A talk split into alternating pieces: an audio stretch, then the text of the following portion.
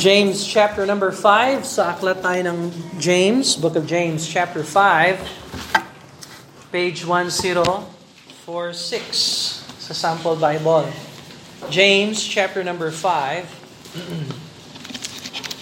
At nagpapatuloy tayo sa pag-aaral ng Book of James. So, uh, natuklasan natin na ang liham ni James ay para sa Church of Jerusalem at para sa mga scattered churches uh, na itinaguyod ng Diyos sa pamamagitan ng persecution. And uh, this uh, epistle of James becomes stronger and stronger as we conclude. So, uh, last chapter na ito. This will be the final chapter in the book. And so we only have twenty verses left, and we're going to look at the first six verses here. But I want you to know that because the book of James is so intense, na may mga commentaries, may mga Bible commentators na nagsasabi na hindi natin alam kung sino talagang kinakausap ni James. Kasi napakalupit ng language. Biro mo, sasabihin niya dito, earlier we saw he called them adulterers and adulteresses. Then he called them sinners. And now he's he's addressing corrupt, wealthy people. And this cannot possibly be born-again saved people. So sa mindset talaga ng evangelical and even fundamental commentaries, sa isip nila, this this cannot possibly be Christian. Well, what is he talking about here? But we are Bible believers. Hindi ho tayo fundamentalist. We are biblicist. There is a difference between a fundamentalist and a biblicist. Yung fundamentalist, historically speaking, a fundamentalist does not have biblical convictions about what Jesus Christ commands. Interesado sila sa numbers, interesado sila sa pragmatism, interested sila sa carnal fleshliness of pragmatism and things. Nung nagsimula ang fundamentalism, nineteen twenty, at ito ay pagpupulong ng Presbyterian, Methodist, Baptist, et cetera. Lutherans. May mga Lutheran fundamentalists, just so you know. And so, ang ginawa ng mga fundamentalists, sinabi nila, itong mga limang doktrina, pag pinaniwalaan nyo itong lima, you are fundamentalists.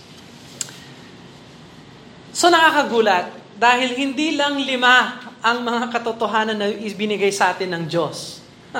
There are hundreds of doctrinal, practical principles of the Word of God na pinaniniwalaan natin bilang biblicist. So we are more than fundamentalists. Bukod doon, may bahagi ng fundamentalists na hindi naman naniniwala sa King James Bible. Bob Jones University, Fundamental Baptist Fellowship, F B F I, pati yung B B F I, iniwan na nila yung King James. Uh, and so, hindi ho tayo katulad nun.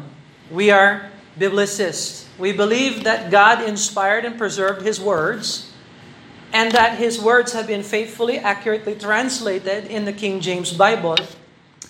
And we hold this Bible and we say, this is God's Word in English. This is the Word of God. Hindi ho kayang gawin yan ng mga evangelical tsaka fundamental. And so, we are, we do not follow the way of the world. So, who is James talking to? Well, James did not write a letter to the unsaved. You can guarantee that. Hindi niya sinulat ito sa mga kapatiran niya na hindi ligtas. Yung mga Hudyo, kapatiran sa laman, hindi kapatiran, kapatiran sa spirit. Dahil walang kabuluhan na magsulat ang Diyos ng liham para sa hindi saved. There's no point in writing a letter to those who are not saved. They're not interested in the church. They're not interested in hearing from God. And so uh, we know that that at least is a consideration. James did not write to the unsaved. Furthermore, James wrote to the twelve tribes scattered abroad. Yung word scattered sa verse uh, chapter one verse one, ang ibig sabihin ng scattered, pansinin niyo yung word na yon, diaspora, merong kahulugan na itinanim sila. Itinanim. Yes, in-scatter, pero kung saan sila in-scatter, sila ay itinanim ng Diyos doon. So God planted churches wherever these are, and now He's writing to them. So, who is James writing to? He's writing to the church. Now, He's writing to the church in Jerusalem. He's writing to the churches that are scattered abroad, everywhere. And uh, we can say na hindi lang ito historical book na sinulat ni James noon pa, pero kung tutuusin, sinulat din ito para sa church dito sa tuktukan. This book is written, this James, the Epistle of James, is written to us. It is written for us and to us. So kung ano yung message ng book of James, it's a message that we should receive as the church. This is something that we should be reading and saying, Lord, what are you trying to teach me? What are you trying to deal with me about? And the Spirit of God says, he that hath an ear, let him hear what the Spirit of God is teaching. And the question is, will you receive the word or will you reject the word? Let me remind you, hindi tayo na-save dahil rineject natin yung salita ng Diyos. Tayo ay na-save, naligtas dahil tinanggap natin yung katotohanan ng salita ng Diyos. So, anong iba pang mga katotohanan na dapat na ituro sa atin na pwede nating i-reject? Ang sagot, wala. There's none. Everything that God is trying to teach us, we are to receive. We are receivers of the Word of God. Now, hindi ko, wala akong time para ipakita sa inyo. Magmula John uh, hanggang Epistles, Acts, Lahat ng uh, um, lahat ng makikita mo, pag nangaral ang salita ng Diyos, pinangaral ang salita ng Diyos, palaging tinatanggap yan ng mananampalataya. Ang nagre-reject lang ng katotohanan ng salita ng Diyos ay ang mananampalataya na backslider o nanlalamig o wala sa fellowship ng Panginoon at sila ay papaluin naman ng Diyos. Or, hindi siya saved. That's another uh, another possibility. Kaya hindi mo tinatanggap ang salita ng Diyos, hindi nagbabago yung buhay mo, dahil wala ka talaga sa pananampalataya. So that's a possibility. Now, is it possible na merong unsaved na kasama sa church, na nag-a-attend sa church? Is that possible? Yes, that's possible. Is it possible na ang tao akala niya na siya ay saved pero hindi pa siya nagsisi at sumampalataya sa Panginoon? Is that possible? Absolutely. So this morning, nakita ninyo ang daming mga kabataan dito. Sa katapusan ng preaching, tinanong ko sila, sino ang hindi sure na ikaw ay saved? Ang daming kamay na nagtaas. So malamang, I'm not, I cannot judge them. I do not judge them. Pero sa nakikita ko sa salita ng Diyos at nakikita ko sa kanilang patutuo, they may not be saved. Malamang, hindi sila saved. Pero kasama natin. You see?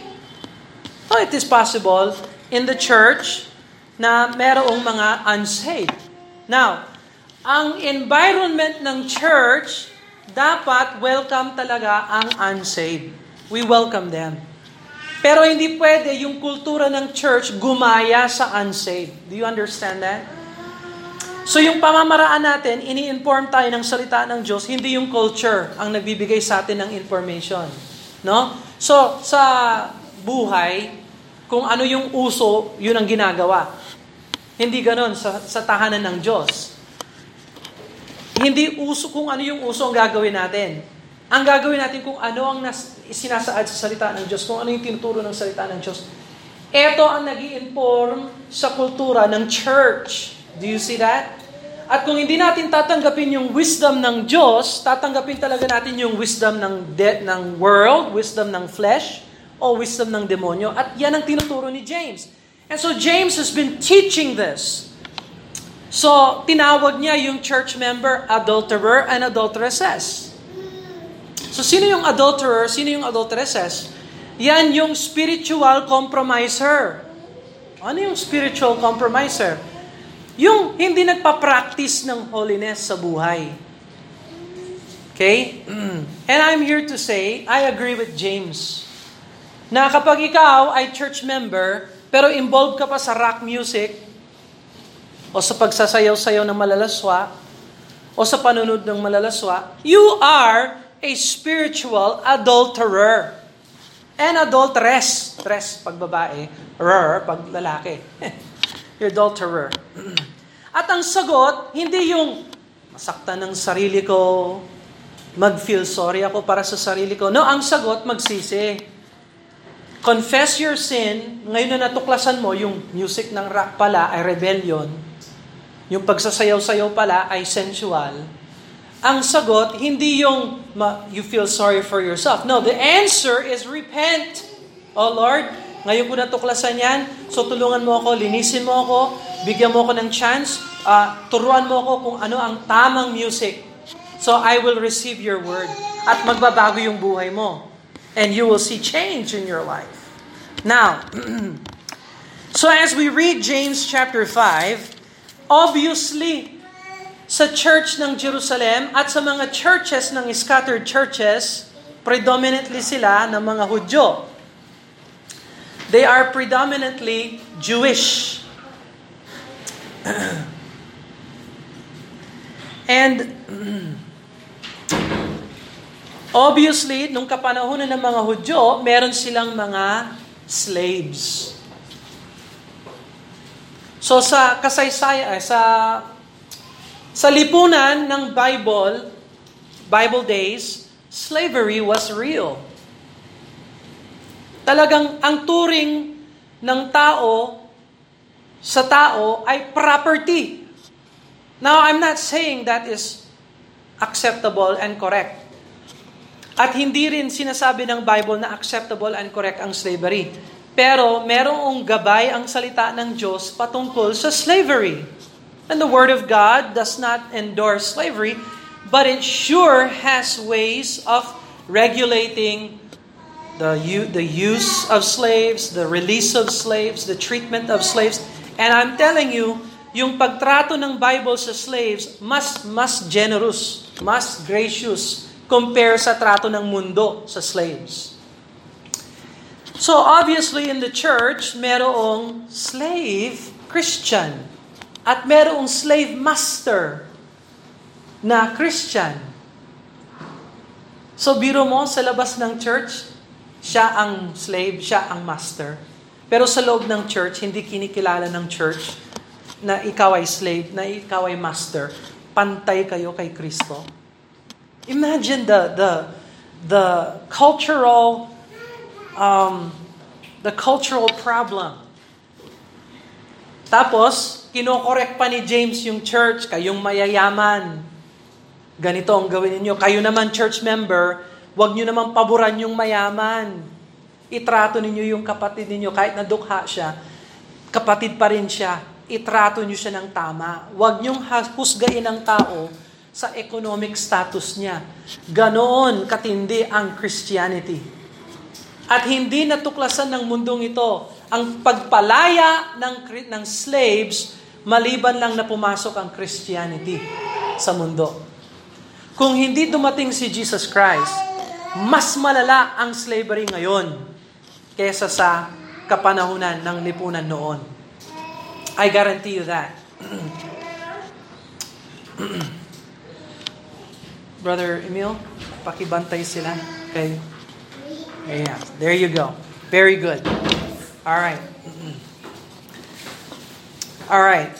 So, James chapter five, verse number one. Go to now, ye rich men. So, uh, sino kinakausap ni James dito?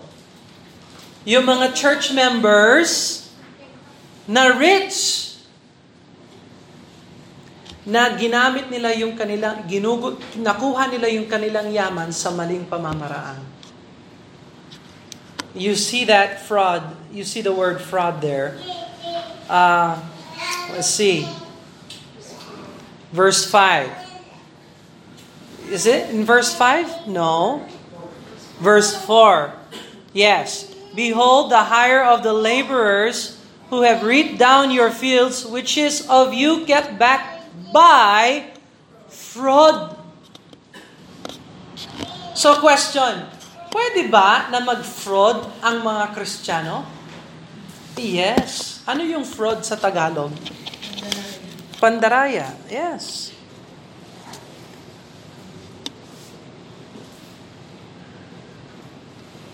Ang sahod ng mga manggagawa na, guma- na gumapas sa inyong mga bukid na inyong ipinagkakait ay umiiyak. O, tingnan mo. Lalim ng Tagalog. Tingnan ninyo ang sahod ng mga manggagawa na gumapas sa inyong mga bukid na inyong ipinagkakait ay umiiyak. In verse number four, The uh, the the laborers have reaped down your fields. May may ari sila ng mga fields.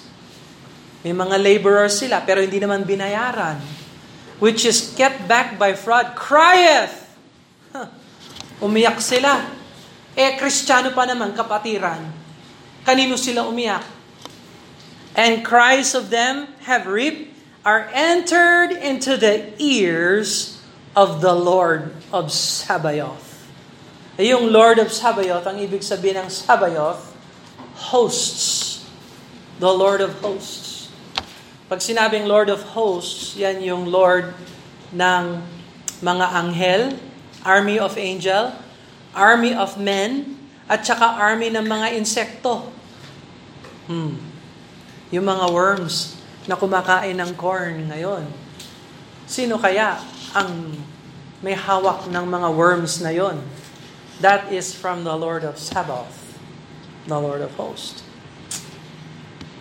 So, bagamat ang evangelical and fundamental commentaries ay hindi nagsasabi na hindi ito pwede sa mga Kristiyano, this is impossible. I'm here to tell you, pag hindi mo iningatan yung buhay mo bilang mananampalataya, you can commit all kinds of sin. All kinds of sin. And that is a biblical assessment. So, uh, let's pray. Tapos tingnan natin kung ano ang cure ng Panginoon or yung wisdom ng Diyos na para um, mawala ang kainggitan, ang pagnanais ng ang kasakiman, at ang pagnanakaw ng church members. Let's pray and ask God to bless them. Father in heaven, we thank you for your words. We pray that we would look into the scriptures, that we would examine it according to the context and according to the proper interpretation. And the, uh, the most important part is the application. Help us to enter into the truths of Scripture, and the Holy Spirit would be our guide and our teacher. Speak to our hearts, we pray in Jesus' name. Amen. And amen. So, go to now, ye rich men. So, sa sa Bible, hindi ho kasalanan yung mayaman. Porque mayaman ka. That's not, that doesn't mean you are in sin. But, how you gain your riches is important to God. Kung paano mo nakuha yung wealth mo, yun, importante yun sa Diyos. Kasi kung nakuha mo yung wealth mo sa pamamagitan ng, um, uh, ano yung Tagalog word? Uh, fraud? Uh, pandaraya, that's right.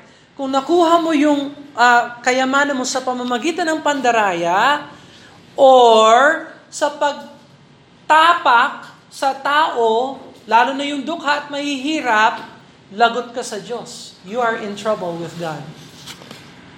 And it is possible to be a member of a biblical Baptist church and commit fraud. Ngayon, siguro natuklasan ni James, na-observe ni James, ni Pastor James, habang pumapasok yung mga Christian slave master at saka yung Christian slave sa, sa loob ng church, nakikita niya, ah, tingnan mo yung mga wealthy Christian masters, dito sila nakaupo sa harap. Tingnan mo naman yung mga Christian brethren slaves nandun sa likod. And sabi ni James, in essence, James is saying, this is not how it is in the kingdom of God. Yung greatest sa inyo, dapat yung nagsaserve. You see? And this is the same teaching. Jesus Christ taught the same thing. Now, hindi ito ang first time na binanggit ni James ang patungkol sa rich and wealthy church members. Go over to chapter one.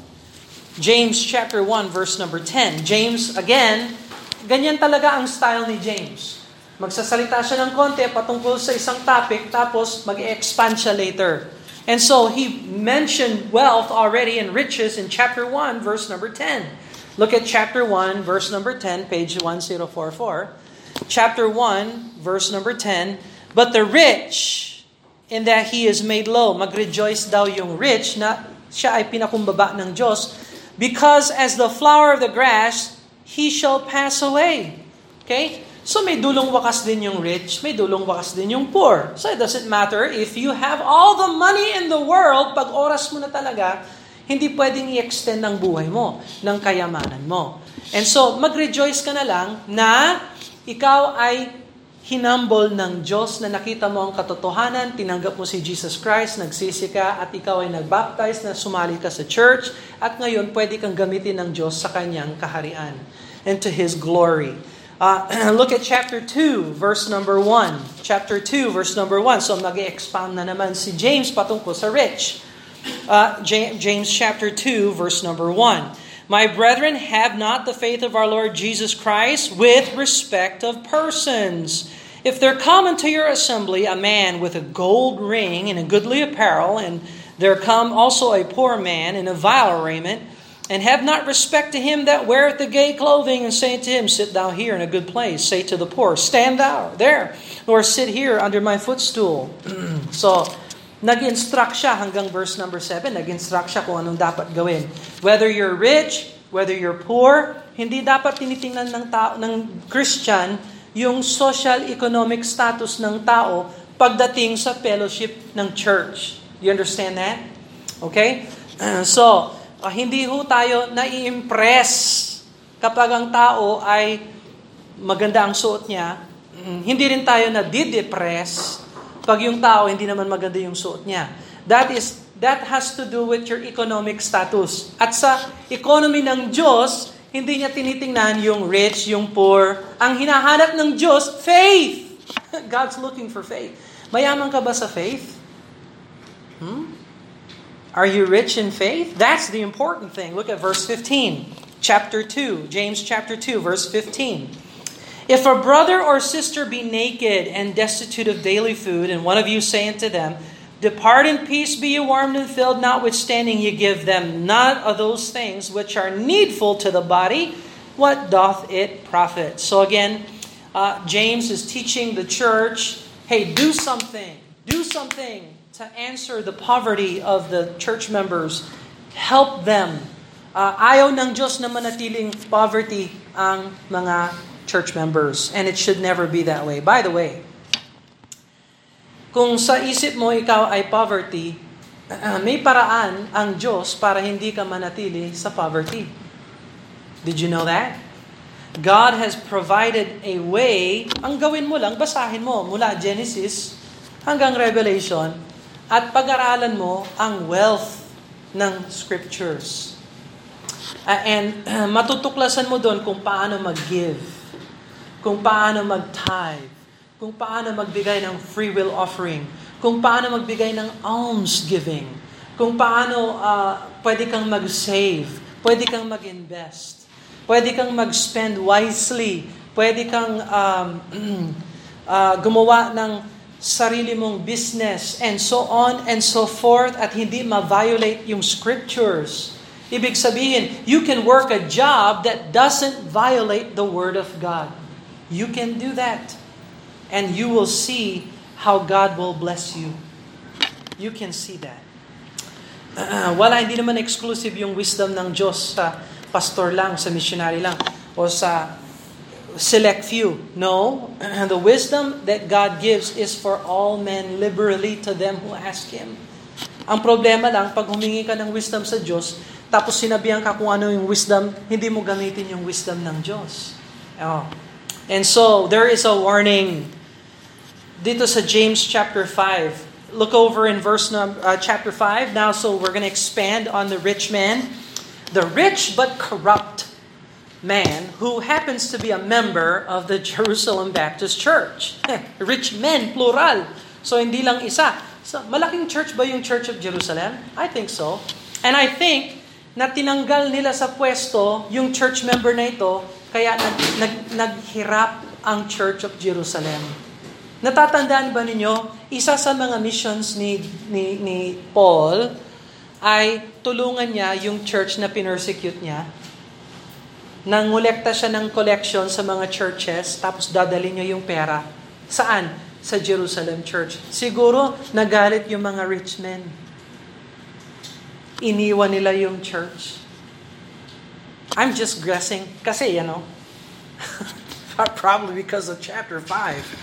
You know, James probably lost church members. Uh, rich church members left. Kaya ang mga problema ng mga churches, sabihin ko talaga sa inyo, rich men ang mga problema ng mga churches. Kasi pag pumasok na yung rich, kontrolado na nila yung pastor. Hindi na mangangaral yung pastor ng ganito. Go to now, ye rich men, weep, howl, your misery shall come unto you. Pambira itong biblical teacher, preacher. Si Pastor James, ang tindi naman niya. Sasabihin ng rich man, no, hindi ko tatanggapin yung word na ito. Halika na kayo, yung mga slave members. Sumama na kayo sa akin. Alis na kami dyan. Yung mga slave members naman, make choice. Nako. Slave naman, master. Master, dito lang muna ako. I will fire you. Ay, salamat. Fire me now. Hindi, pugutan ko yung ulo mo. Heaven na lang ako. I'll be in heaven. Anyway, what a conundrum. What a problem. Go to now, ye rich men, weep and howl, for your misery shall come upon you. Your riches are corrupted, your garments are moth-eaten. Pambira. Sa riches, yung kayamanan ninyo, corrupted. Nakita na ba kayo ng corrupted na pera? Yung pera na linagay sa isang lugar tapos na ano ano na, na mold, ano yung mold? Naamag. Nakita na ba kayo ng ganoon, yung pera na naamag na talaga? Buti nga yung bank na maawa pa rin, na pinapalitan pa rin yon. Kung makahanap pa kayo ng bank na ganoon. But he calls them their riches corrupted. Garments moth-eaten. Nakakita na ba kayo ng garments na napakaganda, kaya lang may butas? Dahil sa moth. Your gold and your silver is cankered. Kinakain. And rust of them shall be a witness against you, and shall all fl- your flesh as it, as it were fire. Kinain na. Pati yung laman ninyo na parang nasunog kayo sa apoy. Ye have heaped treasure together for the last days. Naku, nag-ipon nga kayo. Kaya lang, ang inipon ninyo, treasure against you on the last day. See, kung gusto mong matuto kung paano mag-ipon, mag-interview kayo ng mayaman na marunong mag-ipon. O, paano kayo nag-iipon sa isang buwan? How do you do that? Well, you can use a cash system. Marunong kayo mag-envelope? Cash envelope?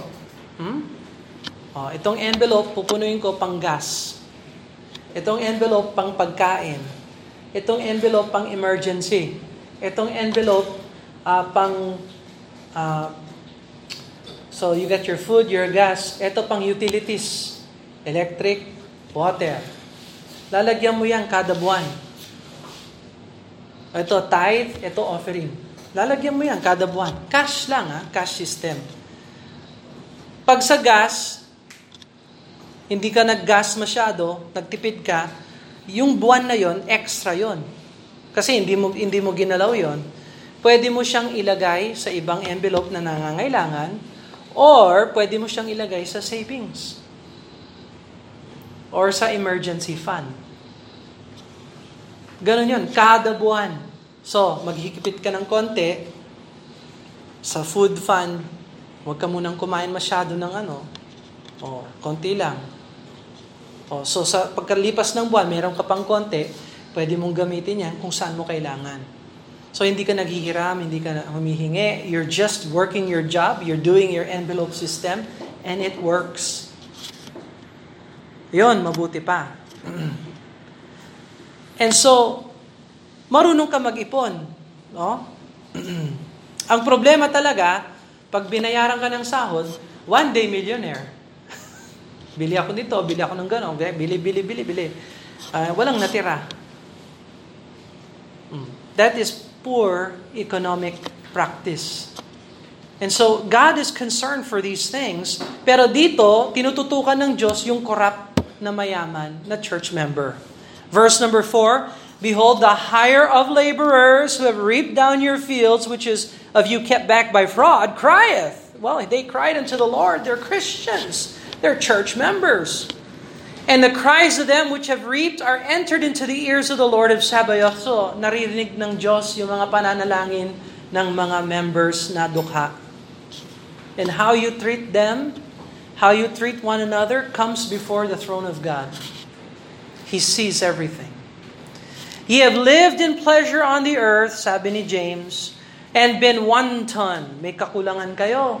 Yes, lahat ng kailangan nyo, sagot. Pero may kulang pa rin kayo. Mm. Ye have nourished your hearts, pero as in the day of slaughter. Pinataba ninyo yung puso ninyo, kaya lang, Pa, pa, pa, patungo kayo sa, ano yung slaughter? Katayan. Naku. Patungo kayo naman sa katayan. Ye have condemned and killed the just, and he doth not resist you. So yung ginawa ninyo, kinondemn ninyo, tsaka pinatay ninyo, yung matuwid. And he did not resist you. At hindi naman siya lumaban sa inyo. So, kaya sinasabi ko, yung mga evangelical fundamental, sabi nila, this cannot be saved. Pero hindi yan totoo, kasi magmula chapter one hanggang ngayon, ang kausap niya ay hindi nagbago. It is still the church. So, it is possible na sa church, magkaroon tayo ng mga members na living in sin. Now, pinayagan ba ni James? Challenge ba ni James? Tinutukan ba ni James yung kasalanan nila o pinabayaan na lang ni James? What do you think? James confronted the church members. Lininisan niya, linilinis niya yung church. And this is church discipline. Ito yung sinasabi ni uh, Brother R J kaninang umaga. Ang church na hindi nagpa-practice ng church discipline ay walang kabuluhan. So kung papayagan ko, halimbawa, ikaw, nag-business ka, nagtitinda ka ng alak, church member ka dito, halimbawa lang, example, this is a hypothetical. You open a business and you're selling liquor, alcohol, beer, wine. Sama mo na yung marijuana, drugs. Tapos, ako nangangaral, ikaw nandito ka sa church, nakikita kita, alam ko nagtitinda ka ng alak, ah, sigarilyo, alcohol, or whatever. Tapos, hello brothers! Praise God! I hope you feel happy today. Do you need the victory? uh, just, uh, rejoice! Ah, yun na lang, feel good! What are your burdens? You don't have customers? Oh, let's pray that they will drink. No, baluktot na yon.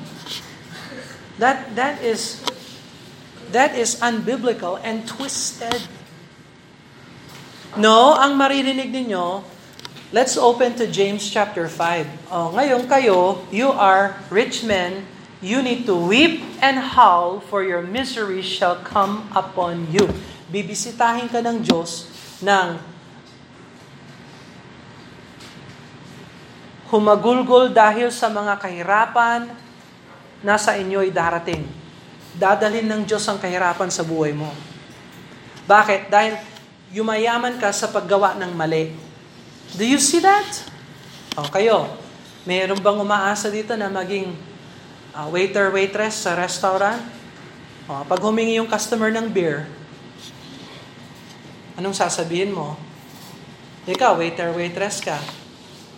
Eh, hindi naman ako, ano, yun ang order nila. Ako lang yung tameme na kukuha ng order nila para sa kanila. Tameme lang ako.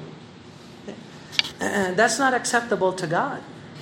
Kasi sabi ng Habakuk, well, woe unto them that give men drink. Hmm. So pati pala pag waitress, waiter, stewards sa aeroplano, do you think pleasing to God pag humingi yung first class cost first class pa ha? First class customer ng wine? I want some wine. O ikaw, Kristiyano ka. Anong sasabihin mo? Ah, uh, sure. Oh, eh. Ganun ba yun?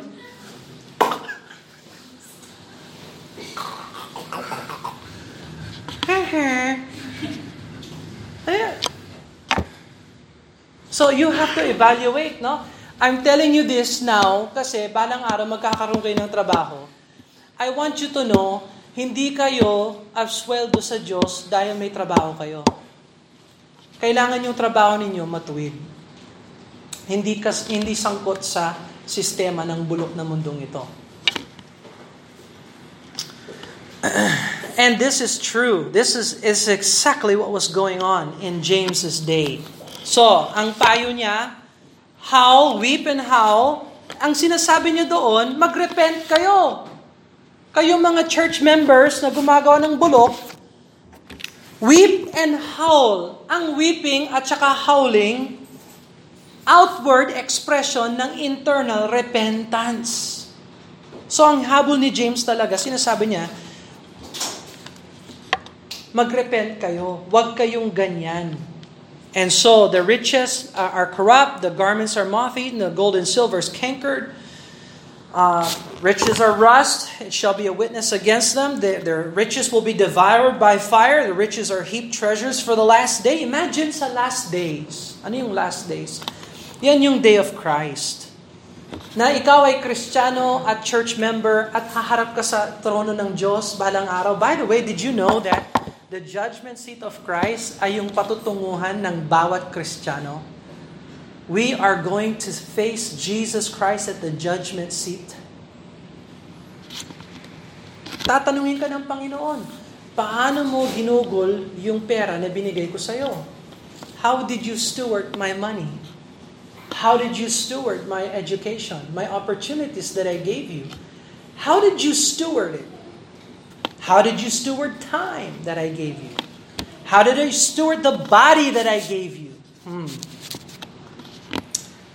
And so all of these are against the corrupt church member. Ang utos niya, verse number four. There's a command in verse number four. Behold. So yan ang unang utos niya. There's the command, behold. That means you are to see this. You are to observe this. You are to grab this by your eyes and look. It says here, behold, you have stolen wages for their laborers. Oh. You are unfair. You are corrupt. You, instead of compensating labor accordingly, dinaya mo sila. So, God sees that, and that is important to Him. They have lived in the pleasures of life. They have gone fat, and now they're ready for slaughter. Hmm. They have condemned and killed the just. Yan yung uh, church member na matuwid, na hindi naman nila kinompensate ng tama na namatay dahil sa kanilang kasalanan. So you see, James did not hide from his responsibility as a pastor to pastor the church, to make sure that they are following the Lord. So, ganon. Paano mo alam na nasa biblical church ka? Pag yung pastor nangangaral ng biblical. Pag nangangaral siya ng biblical, ay talagang tatamaan ka sa message somewhere, somehow, na hindi naman, hindi naman sinasadya Pero kinakailangan para maging matuwid ang paglakad mo sa harap ng Diyos. Pastor James is preaching hard and direct, calling out sin and sinning members of the Jerusalem Baptist Church and the scattered churches. Obviously because it was a problem in the Church of Jerusalem and in other churches. So sikat talaga sa mga Hudyo yung yung mga mayayaman na Hudyo na itrato, maltrato yung mga hinahire nila as apparently the culture of the Jewish believers. And then God hears the prayer of the poor and the oppressed. So tingnan mo naman ang Panginoon. Naririnig niya yung panaghoy ng mahihirap at nangangailangan ng tulong. And there is a divine judgment for everyone. Everyone. Whether you are saved, kung saved ka, ano yung judgment na hinaharap mo? Anong judgment ang tawag doon? Judgment seat of Christ. Kung hindi ka saved, ano yung judgment na hinaharap mo? Great White Throne Judgment. Now, yung Great White Throne Judgment, yan ay para sa hindi saved. Lahat ng mga kaluluwa na namatay ngayon at ng mga nakaraan na hindi saved, nasa isang temporary place sila, ang tawag doon, impyerno. Yung impyerno nandito sa gitna ng mundo natin, is under the earth. Yung center ng mundo natin, by the way, ay sphere. Alam ba ninyo yung sphere? Yung sphere? Paikot-ikot lang yung center ng mundo natin at saka apoy. It's a, it's a small lake of fire. It's a bottomless pit. If you fall down, you will find the end. Walang katapusan. Well, hindi ka, there's no stopping your fall. Kasi sphere nga siya eh. Pagdating sa Great White Throne Judgment, lahat ng nasa impyerno, ilalabas niya, isa, bubuhayin niya yung katawan mo at yung kaluluwa mo na nandun sa impyerno, isasama niya. Ngayon, haharap ka ng buong buo, body, soul, and spirit, sa iyong manlilikha at dadaling ka niya sa isang dagat-dagatang apoy. By the way, meron bang dagat-dagatang apoy? Is there such a thing as a lake of fire? Sabi ng iba, I've never seen a lake of fire. O, di bulag ka.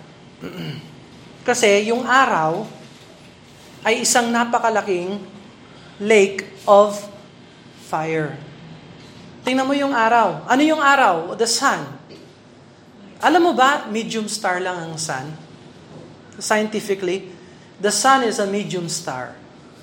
May mas malaki pang mga stars kesa sa star natin. There are bigger stars in the in, in the universe than this star. So, iyan ay isang dagat-dagatang apoy. Alam mo ba kung ilang earth ang pwedeng ilagay sa sun? Do you know how many earth can fit in sun in the sun? three hundred, I believe, million earths can fit in the sun. Was it three hundred earth or three million earths? I don't know. Ask Google. Google knows everything. So biro mo, kaya pa ikaasya pala ang mundo natin ng ilang milyon sa earth, sa sun. Tapos sasabihin mo, walang dagat-dagatang apoy? Oh no. Basahin mo yung Isaiah sixty-six. Let's go to Isaiah sixty-six. Look at Isaiah sixty-six. The last verse in the book of Isaiah.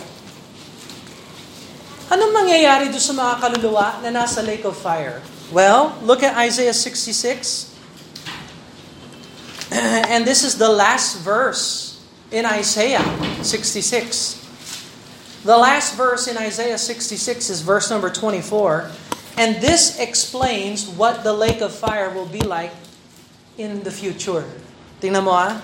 And they shall go forth and look upon the carcasses of the men that have transgressed against me, for their worm shall not die, neither shall their fire be quenched, and they shall be an abhorring unto all flesh.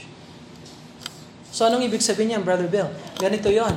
Habang yung mga saved nasa New Jerusalem, yung mga unsaved nasa labas ng Jerusalem at minamasdan ng mga saved. At nakikita natin yung kanilang katawan ay hindi nalulusaw sa isang dagat-dagatang apoy. Now, kung binabasa mo yung aklat ng Revelation, hindi gagamitin natin yung araw. Kasi yung sinag ng, ng Panginoon, ng buong Jerus- New Jerusalem, yan ang sinag ng buong bagong mundo. So, hindi natin gagamitin yung araw. There is no need for the sun. Because we have the greater glory of Jesus Christ in the New Jerusalem. What do you think is the lake of fire? I believe it's the sun. And I believe that in the New Jerusalem, we will be able to look into that lake of fire and see these transgressors, their worm dies not, and their fire is not quenched. Saan nakuha ni Jesus yung doctrine na yon? Sa Isaiah pala. So I'm here to say there is judgment. Kaya mag-prepare na tayo. Ayoko yung ikaw hindi ka saved, you need to get saved. Para maiwasan mo yung lake of fire. At kung ikaw ay saved, ayusin mo na yung lakad mo sa Diyos para pagharap natin sa Panginoon, hindi tayo mapapahiya. Amen? Amen? Let us pray. Father in heaven, we thank you, Lord, for the message of your word.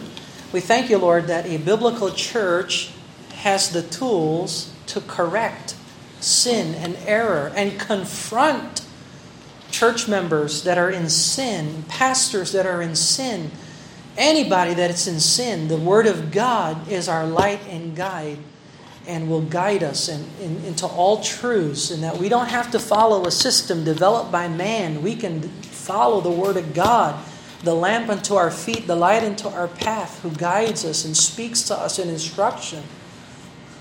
Help us to evaluate how we use our time and our wealth and our treasures. Help us to become godly, rich men, rich women, Spirit-filled, controlled by the Holy Spirit, blessed by God to walk in the ways of the Lord in this world.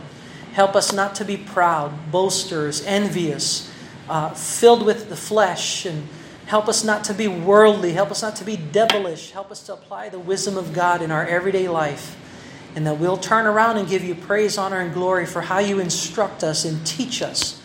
And help us to warn others, Lord, of that lake of fire. While there is chance, help us to be a witness, a testimony, a faithful witness to point people to Jesus Christ before it's too late.